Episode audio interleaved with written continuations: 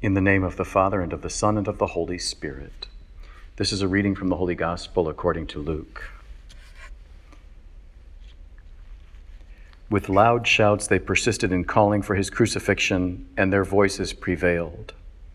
The verdict of Pilate was that their demand should be granted, so he handed Jesus over to them to deal with as they wished. As they led him away, they took hold of a certain Simon, a Cyrenian, who was coming in from the country. And after laying the cross on him, they made him carry it behind Jesus. A large crowd of people followed Jesus, including many women who mourned and lamented him. The Gospel of the Lord. I went on my annual retreat about 3 weeks ago, just before the calamity of this terrible pandemic hit our country with such force. And when I was on my annual retreat, one of the meditations, one of the prayer periods I did focused on the stations of the cross. I asked during that meditation for the grace to really accompany the Lord Jesus in his passion. And I didn't use any text. I didn't use any preset text of the stations of the cross. I just used my active imagination and what St. Ignatius of Loyola in his spiritual exercises calls the composition of place. I imagined myself in each of the scenes accompanying the Lord Jesus in his passion.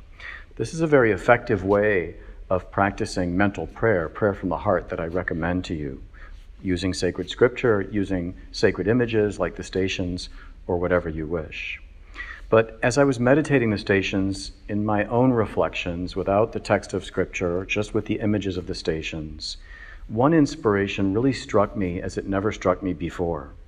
And that is how many scenes are dedicated to those who are helping Jesus.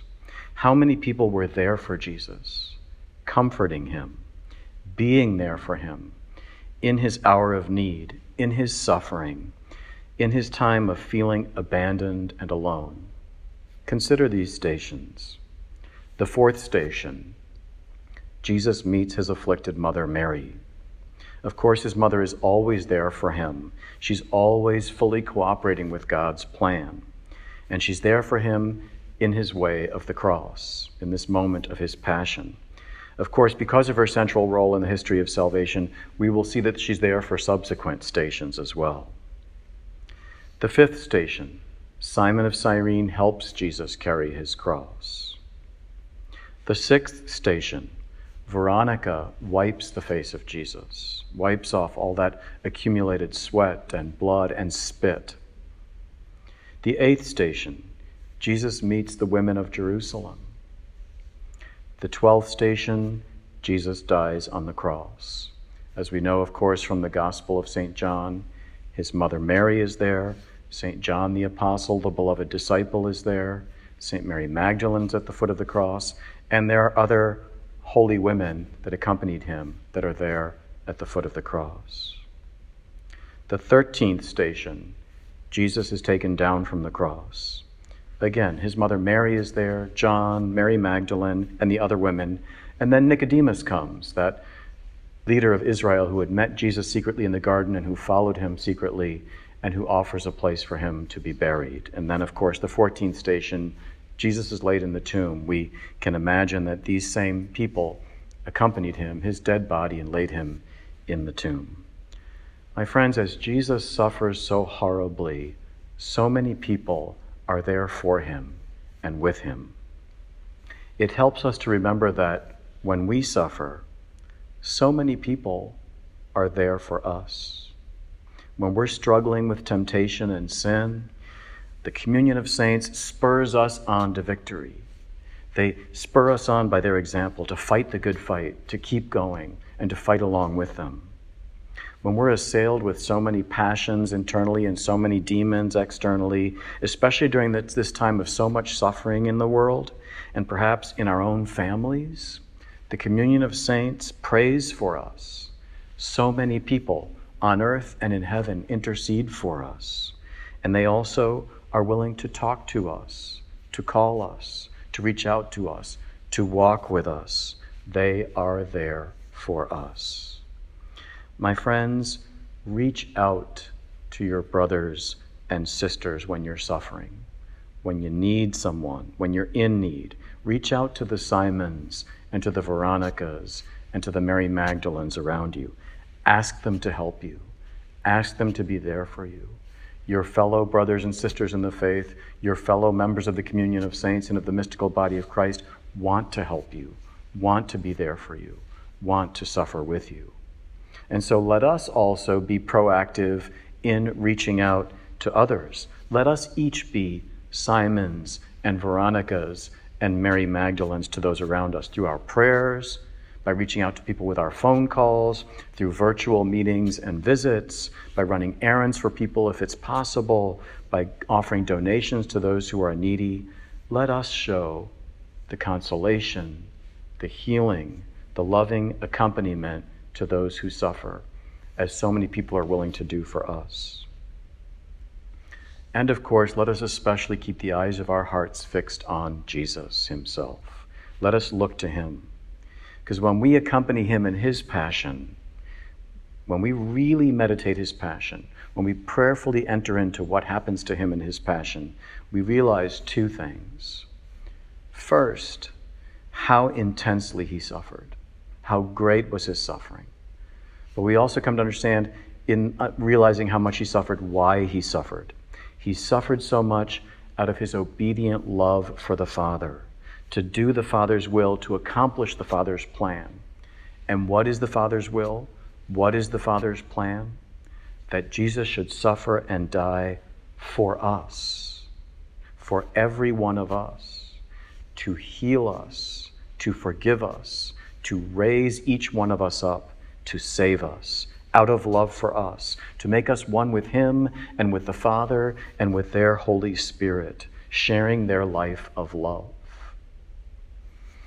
Note that some of the other stations, on the third station, the seventh station, and the ninth station, Jesus falls the first and the second and the third time. But he gets up and he keeps going despite what he's suffering and despite what he faces and knows is coming up. Why does he keep getting up every time? Meditating the passion reveals to us how much Jesus loves us, what lengths he's willing to go to in order to prove it to us.